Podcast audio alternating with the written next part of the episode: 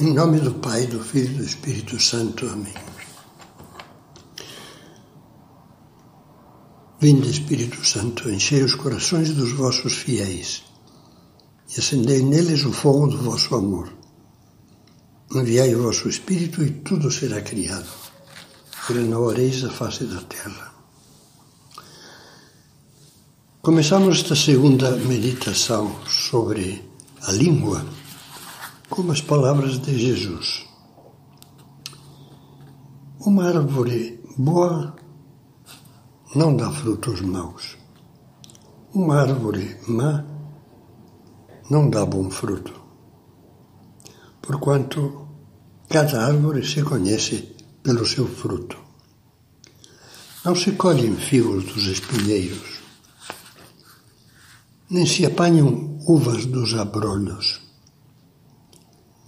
O homem bom tira coisas boas do bom tesouro do seu coração. E o homem mau tira coisas más do seu mau tesouro, porque a boca fala daquilo de que o coração está cheio. Se nós quisermos uma chave para tudo quanto se possa dizer acerca da língua, estas palavras de Jesus nos, nos dão a chave. Elas vão ser como que um pano de fundo para todas as reflexões que faremos a seguir sobre a língua considerada com olhos cristãos. E a propósito disso, me vem à memória uma lembrança da infância que é comum, com certeza, a muitos outros um pouco menos jovens. Quando, coisa não rara num garoto, irrompia uma indisposição intestinal que ia um pouco além do trivial cotidiano, aparecia em casa o doutor, essa figura impagável e inesquecível do médico de família. O doutor Henrique, sempre um pouco despenteado como Einstein, invariavelmente, após informar-se dos sintomas e das possíveis causas, que andou comendo este moleque, ordenava: mostre a língua, tire a língua. E as crianças sabíamos que das tonalidades da pequena língua esbranquiçada e às vezes sulcada de estranhos regos, o doutor amigo tiraria conclusões certíssimas, que se traduziriam numa receita indecifrável para todos, exceto para o farmacêutico que a manipularia.